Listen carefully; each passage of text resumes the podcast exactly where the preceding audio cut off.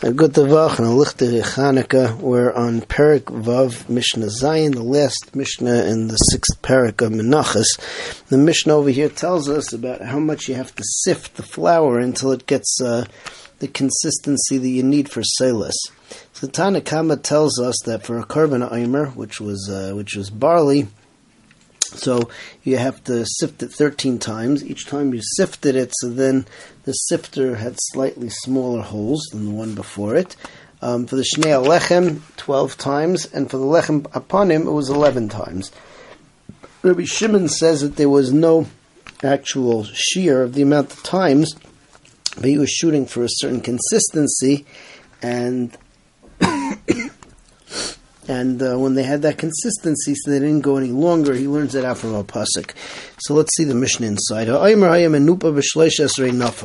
So the Aimer was sifted 30 times. Um,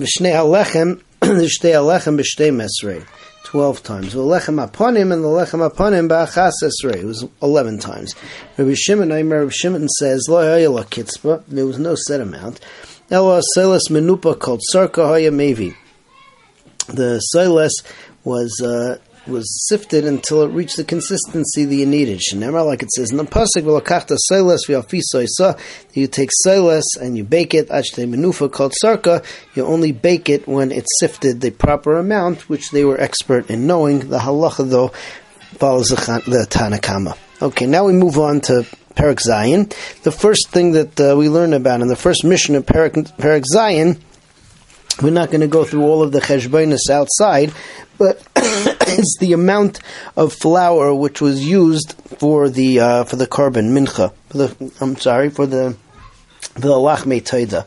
The lachme taida, um, there were 10, um, 10 loaves of matzah, and there was ten loaves uh, of chametz.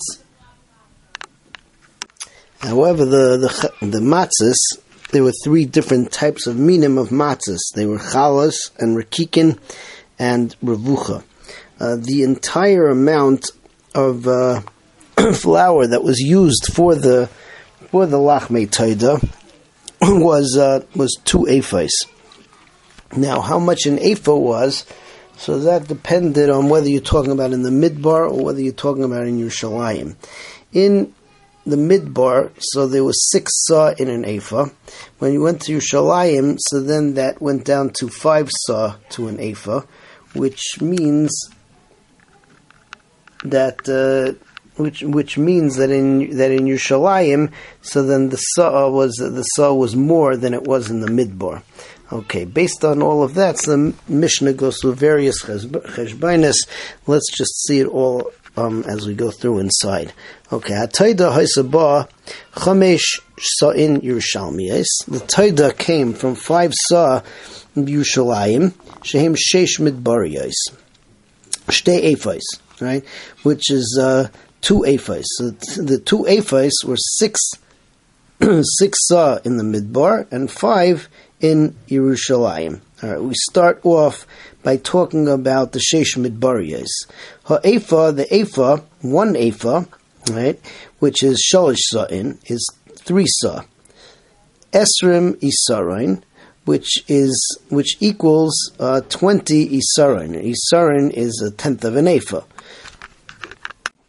So if there's two Efa over here that we're talking about, we're talking about twenty Isarin. Okay, you take those twenty Isarin, or those two uh, ephahs, or the six sa'ah, and you divide it asar l'chametz v'asar l'matzah. It's ten isarin for the lachme chametz, and it's ten for the lachme matzah.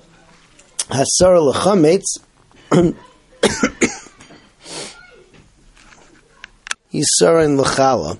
So the ten um, Yisroinos that you had for chametz, so each challah, each loaf would be one isarin because uh, there were just ten loaves, and you got uh, and you got an isarin of a, and and and, and uh, you you got ten isroinis or uh, or an entire or an entire ephah, right for the for the lachme chametz for, for, for the lachme for, for the lachme chametz, but Va'asar matzah.